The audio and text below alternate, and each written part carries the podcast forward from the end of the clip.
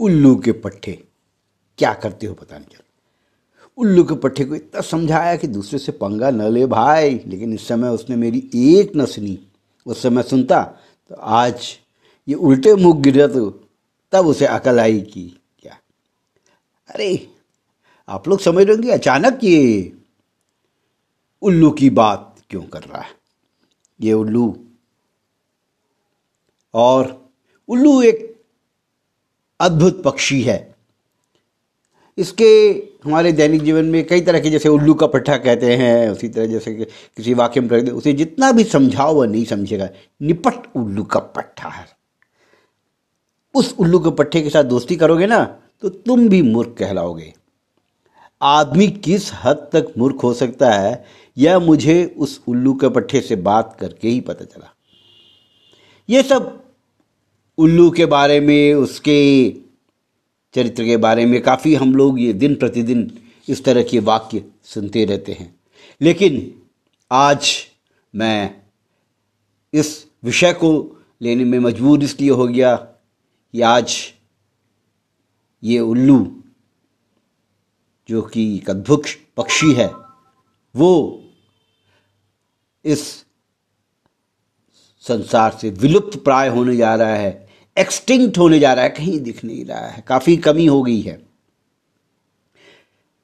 तीन पलकों से दुनिया देखते, दूरबीन से तेज इन सब की आँखें। तीन पलों से दुनिया देखते, दूरबीन से तेज इनकी आँखें। दिन में सोना, रात में जगना।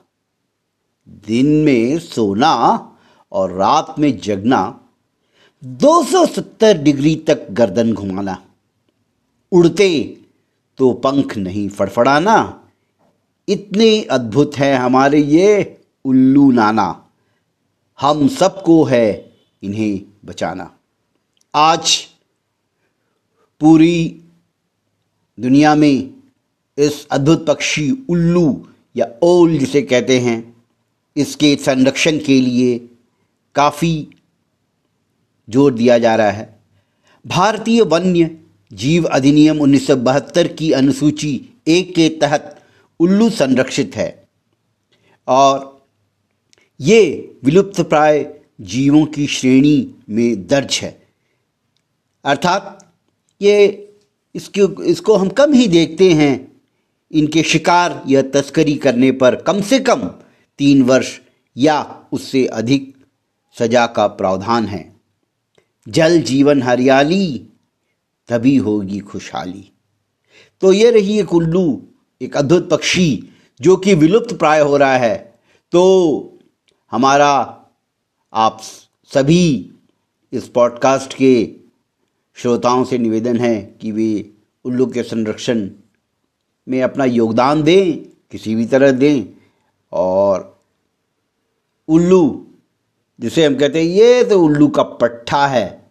आज या आगे जब भी हम इस वाक्य को बोलेंगे तो इस पॉडकास्ट को सुनने वाले श्रोताओं को मजबूर होना पड़ेगा, ये उल्लू अब विलुप्त प्राय हो रहा है। शायद हम उसे न देख सके। तो हमारा ये उल्लू, जिसका संरक्षण बहुत ज़रूरी है। धन्यवाद। मैं रांची से शास्त्री।